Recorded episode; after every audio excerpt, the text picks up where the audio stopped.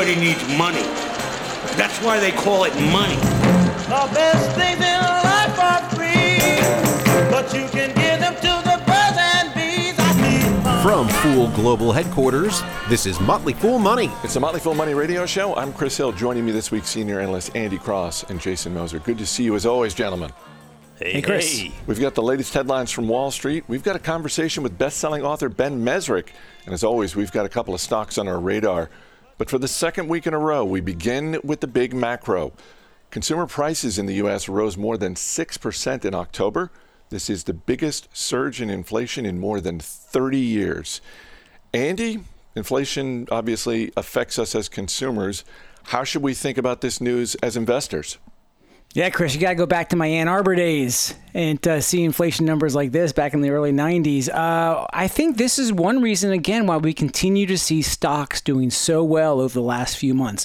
Not just because of the unlocking from the COVID pandemic, but I think really when you when investors are looking at places to put money and looking for returns, the fixed income market just continues to look less and less attractive um, to so many investors who are trying to save for retirement, build a nest egg. And I think that's just driven a lot of capital into the markets. And you, I mean, you just think about like now, if you're trying to buy a bond, a fixed instrument, I mean, you even going out years and years, considering where inflation is today, you're just not going to make any money on that. On you're not going to make a good return on that on that um, instrument. So whether it's five year or 30 years, long term, short term, I think investors are just saying that's just not the place I want to be. And so they're piling monies in, into into stocks. We've seen stocks just continue. They're, they're going to pull back a little bit. They pulled back a little bit this week, Chris, but you know, for the past five weeks, they continue to march higher and higher. You still see the forward earnings, um, the, the, the price earnings ratio on the S&P 500 is still less than 20, right around 20. So it's not unrealistic and it's not, it's still a place to put your money into hopefully have a return return of, you know, maybe mid to high single digits over the next few years. Probably not going to see the you know 12 to 15 percent per year we've seen over the last few years. But again, thinking about inflation and thinking about ways to be able to protect against that um, the risk of inflation, not just this year, but maybe higher than what we've seen over the last 10 years, um, companies and stocks continue to be uh, the, the most attractive opportunity for investors. Stocks and companies have pricing power, Chris, so they can fight off that inflation, but certainly better than fixed instruments can. Jason, I'm assuming this doesn't change your feeling about stocks in general, but does the inflation news maybe affect how you look at certain industries or certain classes of stocks? Yeah, I mean, I, I think that's that's a good that's a good question. You're right. It generally speaking doesn't change the way I view investing, particularly in stocks. I mean, I've, I've said before that the correct response to inflation for investors is not to just stop investing, right? You want to keep investing, but but I do think it, it is it's worth being a little bit more uh, being a little bit pickier, uh, looking for those markets where you feel like companies are either they're selling those goods and services that people either need or really really want. Uh, companies with proven track records of pricing power over time, uh, those are those are the companies where I think investors should probably focus more attention during stretches like this. Um, and, and, we'll, you know, we'll get into to Disney later on in the show here, but I, I think Disney is a very good example there of a, a, business that's suffering right now in the near term because of expenses, because of some inflationary pressures. But you could also argue that over time, Disney does have some pricing power that they've been able to exercise. So uh, you start looking for some of those some of those ideas where the market may be maybe a little bit out of favor in the near term, but that could represent some long term opportunity. You know, it's interesting, Chris. You think about, as Jason mentioned, different parts of the market, and the the concern a lot with in- increasing inflation, which leads to increasing, eventually increasing interest rates, as the Fed at some point will start to increase interest rates. They're going to do their tapering um, probably quicker than what I think um, they originally had thought. But that increasing interest rate is bad news for tech and for companies that are unprofitable because it stretches out the, the looking out years and years ahead. The interest rates are going to be much higher, and that's going to hurt them. Yet, I think those businesses are the ones that truly have much more flexibility because their cost structure is a little bit a little bit more variable, and they might be able to show that profit increasing faster than what the market um, long term expects. So I continue to be excited about some of these innovative tech companies because of the not just the markets they're serving, but the flexibility around their business models. From the big macro to the big split. On Friday, Johnson & Johnson announced plans to separate its consumer products business from the medical device and pharmaceutical divisions.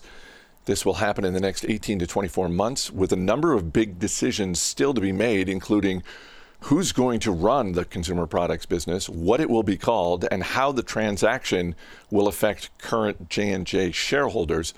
But on the surface, Jason, separating the regulated parts of J&J's business from the over-the-counter products looks like a smart move. Yeah, I, I, tend to agree. I certainly understand why they're doing this. I mean, when you look at the three main drivers of this business in pharmaceuticals, medical devices, and consumer goods, the consumer the consumer goods side of the business doesn't seem to be quite as complementary. Kind of seems to be a little bit on its own there. And and when you look at the numbers, I mean, the pharmaceutical and medical device companies, parts of the company together. When you put those together, they're close to $20 billion of the company's $23.3 billion in sales they just reported. And if you look at it on an annual basis, we go back to 2019, just because I think 2020 isn't as helpful. Uh, consumer goods represented 17% of total revenue for the company, but only 11.3% of operating profit. And it's not like it's growing at breakneck speeds either. So A lot of questions still to be answered here. You, you mentioned a few there. What are they going to call these companies, or what are they going to call this new company? Who's going to be running the show? It does sound like, in regard to the transaction, it's going to be done in a tax efficient way for shareholders, uh, and they were they were very quick to state that the dividend policy uh, will remain intact as well. Um, I think that when you look at Johnson and Johnson as a whole, I mean, this is a really strong business. At the end of fiscal 2020, they reported 28 platforms or products with over one billion dollars in annual sales, and of those 28, 12 of those were two billion plus. and and a lot of that does come from the medical devices and the pharmaceutical side, but there are some really powerful brands in that family: Listerine, Johnson Johnson's Baby, Tylenol. I mean, those are some of the really strong brands that I think the business can continue to capitalize on, and splitting up might help them allocate resources and dictate strategy a little bit more efficiently. This week, Rivian Automotive went public in the biggest IPO since 2014. The maker of electric vehicles, none of which can be found on actual roads at the moment, priced its stock at $78, ended the week with the stock closing in on $130 a share, with a market cap bigger than every automaker not named Tesla. Andy, I know they have some big investors, including Amazon and Ford Motor, but come on. It was a big number, Chris. They raised 12 to 13 billion dollars uh, with a, about 153 million shares they issued. Certainly, um, this as as we've seen with Tesla, you need a lot of capital for this business, so they need the capital. Um, Ford owns about 12 percent of the business, and I think Amazon owns maybe 18 or 19 percent of the business as well. So, I mean, Ford actually the stock has actually been performing quite well over the last few months. I think it's up like 40 or 5% or so. And I think a lot of that is because of the ownership of, of Rivian. As you mentioned, has yet to sell a car, focuses on really the pickup. That's their big, their big push with the R1T all electric pickup that comes with a 400 miles of, of range on a, on a single charge. Also, like a whole host of other things you can add into it, like tents and flashlights and all kinds of fun things. Um, received about $10.5 billion of funding over the last few years from Amazon. Amazon. Certainly a lot of excitement that Rivian is really the next Tesla. And that's, they, like you mentioned, Chris, there's not, you can't find cars yet on the road or trucks yet on the road. They also have an SUV out there. Um, they do have a pre order of uh, about 55,000 of the R1Ss, which is the SUV, and the R1T. And certainly Amazon has been talking about committing with them and um, and uh, looking to, to be able to buy a hundred thousand um, electric delivery vans from Rivian over the next um, uh, nine or ten years. So a lot of excitement around this. It certainly puts puts um, the, the, spotlight on Rivian to to, to deliver. Um, it, it's it's pretty admirable what they're trying to do as they are trying to build these cars in a very eco-friendly way and and and run this business. But like you say, Chris, at a hundred billion dollars market cap, without really any revenue yet, there's a lot of expectations baked into into the Rivian um, stock price. Shares of Disney down nearly 10% this week after a third quarter report that was highlighted by slowing growth for Disney Plus subscribers. And Jason, eh, to be fair, it wasn't just streaming video. Eh, profits and revenue also came in lower than expected. Well, first and foremost, Chris, it's it's it's Friday. It's November 12th. So Happy Disney Plus Day, everybody. And to, I mean, it- and to Disney you and Plus all Day. who celebrate. I mean, I think, hey, listen, we've seen we've seen how powerful Amazon Prime Day can be. Let's see if Disney can pull the same type of lever with Disney Plus Day. Um, we, we talk often, I think, about how great b- this business is. It, it's it's wonderful qualities, the assets, the intellectual property such an ongoing presence in so many lives, but it's not bulletproof. And I, think for Bob Chapek, the honeymoon is over, and he's going to really need to start showing his mettle here. They're suffering from a bit of a one-two punch here, with signs of the subscription business slowing a little bit, uh, and costs weighing down on the parks and experiences side. And I, I, certainly understand the near-term concerns there. Uh, subscribers, I mean, th- those still look good, right? Disney Plus, 118 million now. Uh, ESPN Plus, eh, it's kind of treading water there. Hulu now 43.8 million subscribers. They have a total of 179 million, and they're still on track. They believe for that 230 to 260 million Disney Plus subscriber uh, target by the end of 2024, and getting that streaming business to profitability.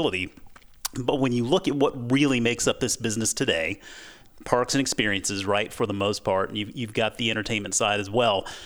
Attendance looks good. Attendance continues to, to grow. I mean, you look at Walt Disney World, quarter four attendance was up double digits versus the quarter ago. Uh, so good sequential growth there. And Disneyland continues to come back online as that reopening continues. And per capita spending uh, up almost 30% versus 2019. Okay, not 2020, but 2019. So I think that's very encouraging. But there are a lot of questions today regarding the margin pressures. There are inflationary concerns as well as general investments in the business. Uh, we're, seeing, of course, uh, supply chain constraints, uh, difficulties uh, there. So, I mean, the consumer might be a little bit hesitant. Um, these are things that are weighing on the business in the near term, and they need to make sure they get that traffic uh, going because that really helps them realize that operating leverage that, that, that they're so so good with. You know, you've got those fixed costs that it, that it takes to keep those parks operating. The more guests, the better. Um, it's a it's understandable the market's trepidation today, but I wouldn't count I wouldn't count Disney out. It was a big week for two stocks in particular. Details right after the break, so don't go anywhere. You're listening to Motley Fool Money. Welcome back to Motley Fool Money. Chris Hill here with Jason Moser and Andy Cross. Third quarter revenue doubled for Roblox. Daily active users for the online game platform were also up, and shares of Roblox rose more than 30% this week. Andy, you tell me, what stood out to you? Well, the bookings, Chris, which is like the cash of the transactions across our platform in any given quarter, was up 28%, a little ahead of I think estimates. So there's some there's some nice growth there. Active use daily active users, as you mentioned, up 31%. So again, I think some both those numbers combined show that Roblox is not just um, going away from uh, as as kids start to, to to get outside and do other things. Um, so there's some nice growth there. Highest in the Asia Asia and Pacific with 75% growth on the on the user side.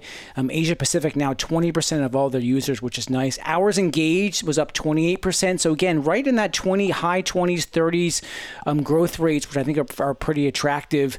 Um, 50% of users now, Chris, are over the age of 13. That was that's up from 44 45 percent um, in uh, a year ago. So they're starting to they, they talk a lot about this expanding their their their opportunities to, to move just from kids much more into into tweens. Their developers and creators earned 130 million dollars during the quarter. That was up 50 percent, and they really spend a lot of time focused on their developers. So overall, when I look at Roblox, I own stocks my own own stock myself. They continue to make these investments, which hurts the profitability. Although there's also nice growth this year um, on the gross profits, but overall they continue to make the investments. They're building out the network, expanding their brand opportunities, and I like what they're doing. Um, Dave Baszucki, who, who's a very large shareholder, founder, CEO, I like the direction he's taken the company. Shares of the trade desk up more than 40% this week after third quarter profits and revenue came in higher than expected. Jason, the trade desk was not exactly a cheap stock before, and now, my goodness. no, it was a big week, big week for sure, but very understandable given the results. Uh, stellar customer retention, uh, which which remained over 95% during the quarter as it has for the previous seven years. And then you look at the connected TV opportunity, uh, particularly as ad-supported video on demand continues to take off. I mean, that's just a big market opportunity there. Moffett Nathanson re- recently pegged that market, growing from 4.4 billion dollars in 2020 to 18 billion dollars by 2025. And, and remember, the trade desk provides a demand side platform that its customers use to purchase advertising space. So it really is uh, one of the businesses capitalizing on this opportunity in, in, the biggest way. I think one of the more powerful quotes in the call uh, was was when CEO Jeff Green said, as we predicted the most recent iOS changes have had no material impact on our business, and we expect that to remain the case. So, if you're an advertising supported business and you can say that, I mean, that's really, really big because it's clearly been an issue for a lot of other businesses out there. Uh, continue to grow support for that Unified ID 2.0, focused on protecting privacy while using data in the most efficient way possible. Uh, all things considered, yeah, it, it's not a cheap looking stock, but it's a good business that is chasing a massive market opportunity, good leadership. I'm a shareholder myself, feel very good about it. Not everyone had a great week. Shares of Upstart Holdings fell more than 25%, despite the fact that third quarter revenue for the AI lending platform was higher than analysts were expecting. Andy, Upstart Holdings is a growth company. Isn't this the type of quarter we want to see from a growth company? Well, it is it is nice, Chris, and they their guidance for the year for the for the fourth quarter at 255 million to 265 million in revenue was ahead of estimates, but it's it's a growth of 200 percent. So I think they're starting to see a little bit of that taper down, which I think is natural.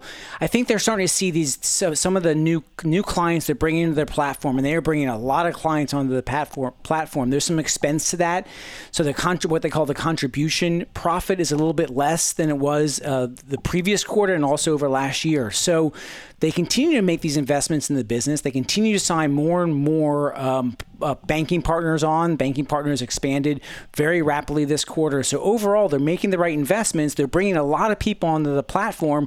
There is a cost to that. So I think some of the investors were uh, looking at that that the operating expenses growing 275 percent year over year and saying, "Oh wow, they are making those investments. The profitability may not be there." I still like a lot of what they are doing, what Upstart's building, and the business they're creating in long long term, I think it looks still very attractive. PayPal's revenue in the third quarter was lower than expected, and guidance for Q4 was not exactly what Wall Street was hoping for. Shares down nearly 10% this week. Jason, 2021 has not been great for PayPal shareholders. Is 2022 going to be better?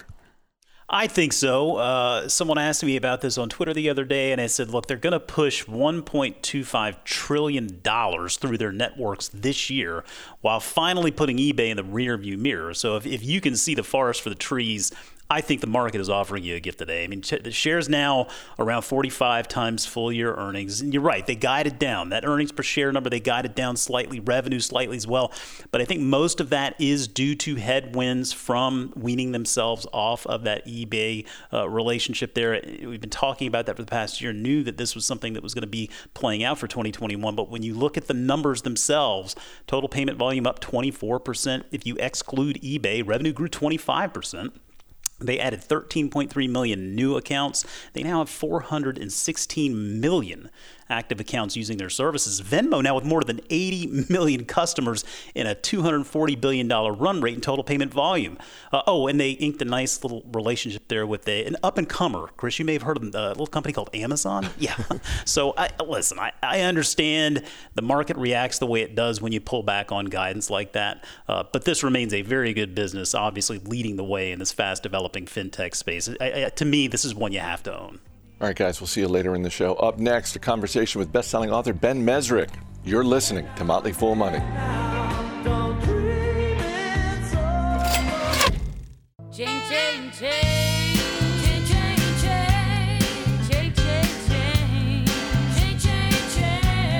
Welcome back to Motley Fool Money. I'm Chris Hill. There's no question that one of the biggest investing headlines of 2021 is the story of GameStop and Reddit. It's a tale wonderfully captured in Ben Mezrich's new book, The Antisocial Network The GameStop Squeeze and the Ragtag Group of Amateur Traders That Brought Wall Street to Its Knees. Mezrich has written multiple bestsellers, including The Accidental Billionaires, which was adapted into the Oscar winning film The Social Network. Recently, Motley Fool analyst Maria Gallagher talked with Ben Mezrich about the rise of meme stocks and how he decided to write this book through the lens of multiple investors. For the GameStop story, you know, I know we were all familiar with the main characters, which is Roaring Kitty, which was, you know, the Melvin Capital people. Um, and I wanted to get inside the story from from the perspective of of people on Reddit who were buying GameStop. Um, so I, I I wanted to tell it through the eyes of people that we would recognize, but also who did something interesting. There's a college kid who ended up you know, turning a few thousand dollar investment into a quarter million dollars uh, playing GameStop. And then there's, you know, a single mother of two who's just trying to make enough money to pay for her kids' braces. Um, it was a matter of just trying to find people who we, we might identify with who got caught up in this craziness. Yeah, so in that vein, what would you say, you know, kind of the biggest misconception the general public has about GameStop, Wall Street bets, what happened during this time? Sure. I think that people don't recognize how much of a movement it, it is and it was. Um, the idea was it wasn't just people trying to make a few bucks uh, on a short squeeze. It was people who were very angry about Wall Street and about being treated poorly, um, going all the way back to 2008. But you know, Occupy Wall Street, the, the banking crisis of, of, of that time. Um, and so it was really sentiment driven. Um, but I also think another misconception is we have this image in our head of what the Reddit uh, buyer looks like. You know, we're picturing, you know, a nerdy white guy in a corner of a basement somewhere. And the reality is, it was a very diverse group of people um, on that Reddit board. It was people from all walks of life um, who really got involved in this. Um, so that's why I like to call it a revolution um, because I think it was much bigger than just, you know, a bunch of dudes in their basements trying to make a little bit of money. yeah, and I think it's really interesting too. You really highlight the sense of community that a lot of people found in this Reddit, in this Wall Street Bets crowd, especially at a time during the pandemic when everyone was so physically isolated. Do you think that that played into the factor, that sense of uh, there was no real world that you could actually physically be in, so people found this kind of heightened sense of community online? Absolutely. I don't think this movement could have gotten to this point without the pandemic. It was really people trapped at home um, sitting on their couches. Uh, they had a little bit of money because of you know the stimulus checks, and, and no one had anything to do. You couldn't go out with friends. You couldn't do anything else. And so, as a society, people were turning to things like Reddit, but also the stock market. Um, the stock market was already being gamified and turned into a casino, but suddenly there were millions and millions of people just kind of trapped and angry, not just at Wall Street, but at their lives. Everybody's lives got screwed up in such a big way. Um, and this was one way of sort of, of, of making noise, of, of having a voice. So, yeah, I absolutely think it was pandemic driven. And with the book, I definitely tried to capture um, this moment in time. Yeah, and so something else that I thought was really interesting that you highlight too is that kind of interconnectedness, not only of the people on Wall Street bets, but within the structure of this, the back end. So you talk about the connections between Citadel, Melvin Capital, Robinhood. So can you explain a little bit for people who maybe aren't familiar about those relationships and how they impact us as retail investors? Since you know we're now all used to a no commission trade. So can you explain a little bit about about those dynamics? Sure, absolutely. And and it, it gets very complex, but I'm a layman and so if I can understand it, I think anybody can understand it. But the reality is, you know, uh, these brokers like like Robinhood that appear more and more um, and are getting bigger and bigger and bigger. And really, most retail traders use something like Robinhood. Um, they don't charge you any fees, right? And and uh, you don't have any minimum balances, but they don't actually make their money off of you. Um, you're not actually their customer; you're their product um, they make their money off of the money, uh, the, the, market makers, people like Citadel, who sit at the center of the U.S. economy. So when you buy a stock through Robinhood, it doesn't happen instantly. What, although it looks like it happens instantly, like you buy some GameStop and it appears in your account. What's really happening is a two-day process where you put up a certain amount of money to buy GameStop. Robinhood takes your trades and then essentially sells them to Citadel Citadel makes the trade happen. This happens over a two day period, which is called T plus two clearing. Um, and then they get you the best deal possible, and then they essentially pay Robinhood for all of these different trades. It's called payment for order flow. Um, and in the end, everyone's happy when it works well because you get a good deal. You don't actually have to pay any commissions. Robinhood makes money on the trade but doesn't have to charge you anything. And Citadel makes tons of money because they are running all the trades and they can see what's going to happen. They can make money off of the trades and they make money by placing the trades. They get a little bit in between. Um, so that's essentially how the process works. But it's actually very ugly when you look at it from the perspective of who's making money off of who and who has incentives to do what. And that's where it gets very murky when when something like a giant short squeeze happens. Um, and that's where kind of all the drama comes from. But that's the sort of connection. Citadel sits at the center of it. Robinhood is between us and them in a way, and then regular retail traders all use these brokerages to, to move their trades back and forth. Yeah, I feel like that interconnection is so fascinating between because you you feel like you have well you have Melvin Capital and you you highlighted a lot in the book that people saying like specifically we're going to take this hedge fund down, but then you also have in the back end Citadel who's going to come in and help, or you Citadel is making money from the fact that you're doing all of this. So I think that just that interconnection is something that people don't understand as well because it's so confusing, and when it works, you don't really have to think about it. But then when something like this happens, it really highlights that kind of um, that kind of relationship that happens on the back end. And so I, I'd be curious to think, you know, where are where do you think we are in terms of Wall Street's bets versus Wall Street in this in this story? Do you think hedge funds are prepared for this? Do you think this is going to really change anything as life turns back to normal? Where do you think we are in this story? Yeah, I think this is the beginning of the story, and I, I really think that that what ha- happened with GameStop um, is just sort of the forerunner for a massive shift in how Wall Street works. Um, you know, you have hedge funds, and, and, and, they're kind of the enemy to the retail trader in, in some ways. And then you have the retail trader, which previous to this moment in time was very weak. It was lots of disparate people who were all doing their own sorts of things. The idea that they can move as one is something very new. The idea that social media allows millions and millions of retail traders to work together as if they're one giant hedge fund, um, they really can take down Wall Street. The idea is this Melvin Capital, which was this multi-billion dollar fund, got sideswiped, um, got forced into this you know horrible squeeze situation, and lost half of the value of their firm um, because a whole bunch of people sitting on their couches were communicating with each other. Um, and what this does is it changes everything. The idea of the meme stock is really here to stay. The idea that a whole big group of people can decide that a stock is going to go up. And once they decide that, it will go up. Um, as long as they all hold together, you know, and don't sell it. Um, the fundamentals of a company don't actually matter if there's a large group of people who decide the stock should go up. Doesn't really matter what GameStop does. What matters is what we feel about GME.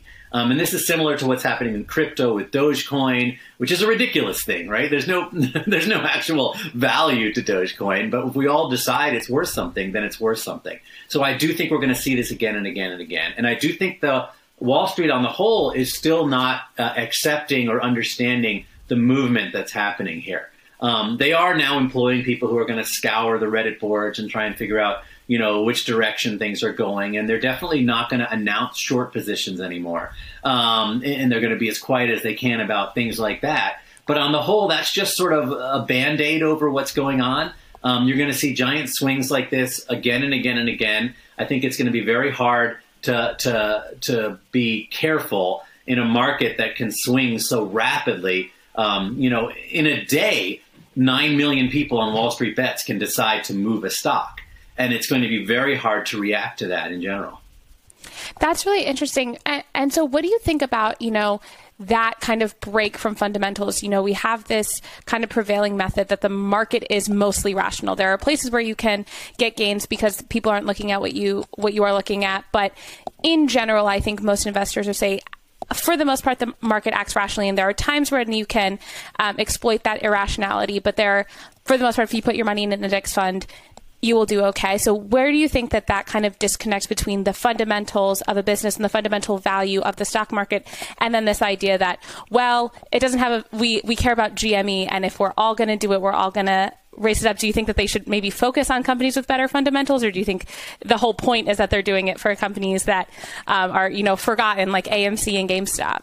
Yeah, I mean, I think that that the that the rationality of the market is now in question. Um, I think it's very hard to say that people are going to act rationally when you're talking about millions and millions of, of 22 year olds, each with thousand dollars in the bank, and each one wanting to make 10 times. You know, nobody is trying to make 10 percent on their money. Everyone's trying to get 10x on their money, and when you have a market full of people, you know, shooting for the moon.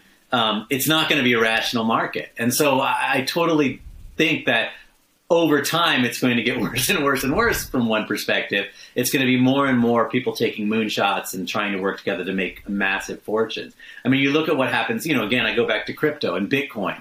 And this is something that goes from a few thousand dollars to $50,000 in a year. And people are still unhappy. They're saying, when's it going to get to 100,000? And that's not acting rationally, right? That's, you know, a need to make these giant YOLO trades, which is what we're going to see again and again. So I don't think that Wall Street is is going to be safe. It's not going to be a safe place to invest. I think the fundamentals are more and more going to be um, less and less important, and and more and more important is going to be sentiment, nostalgia. You know, the idea that AMC, we love movie theaters, um, so we're all going to you know grab AMC and hold on to it, and the idea that someone would short AMC is almost offensive. um, right. Even though it might make financial sense to short AMC, people are going to be very upset at that maneuver. And so I think sentiment is really going to guide markets.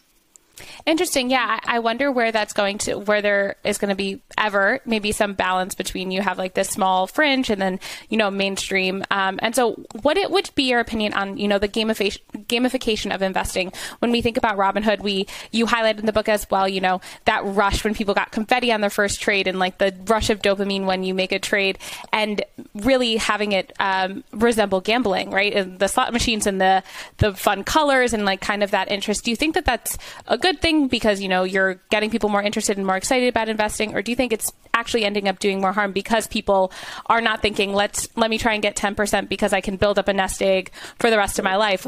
They're looking like let me get 10x in the next five minutes. Yeah, I mean, I think Robinhood is sort of. Um, you know, it's a wonderful app. I like it. Everyone likes it, but it really is pushing us towards turning it all to a giant casino um, with sort of a video game kind of console to it. Um, everyone's becoming a gamblers. I mean, college kids that used to gamble on sports are gambling on the stock market now, and average people are now looking at their portfolio as, as, as a gambler looks at at a portfolio, not as someone who's trying to make a few percentage points. And, and, and you know, so I do think the gamification of, of Wall Street, you know, let's be fair, it was always a game. But now everyone gets to play. Um, suddenly, it's not just people in suits and ties on Wall Street playing; it's everyone um, can join in on this game but it is a game, um, and it is gambling to some extent. And I think overall, this may be negative. Um, the idea of democratizing finance is very good, and you want more and more people to be in the market. But people aren't coming with a level of education. They're not coming with knowledge of, of, of how the market works. They're coming with, you know, I'm going to hit a home run. I'm going to buy GameStop. It's going to go to 500. Um, and so that's where it starts to get dangerous. I, I, think it's great that more and more people are, are trading, and and I think what what Robinhood represents is something great: the ability to be a, a trader without actually having to spend years learning how to do it. Um, but there's no warnings, you know, there's not enough warnings, and I think that it's it's dangerous without a certain level of education um, and understanding um, I, have I've always sort of been intrigued by the idea of risk and what people's personal risk is. And the reality is, someone with very little money and and and no real you know nest egg or anything like that um, is risking a whole lot more than some Wall Street trader. A Wall Street trader loses on a trade, and you know they get up the next morning and they start again. But if you lose your rent money, um, you don't get up and start again the next day. Um, so I think there's not a, an, an, equitable amount of risk. Um, so when you democratize finance to everyone, there's a lot of people who are taking enormous risks with their lives um, and not really realizing it.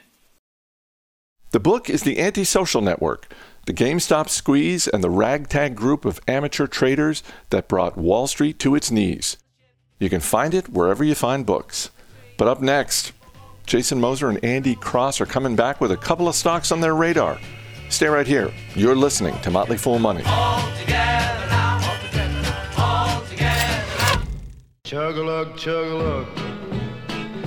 You wanna holler, As always, people on the program may have interest in the stocks they talk about, and the Motley Fool may have formal recommendations for or against, so don't buy or sell stocks based solely on what you hear.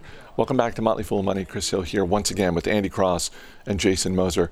Before we get to radar stocks, guys, Arby's may have the meats but now they also have the vodka.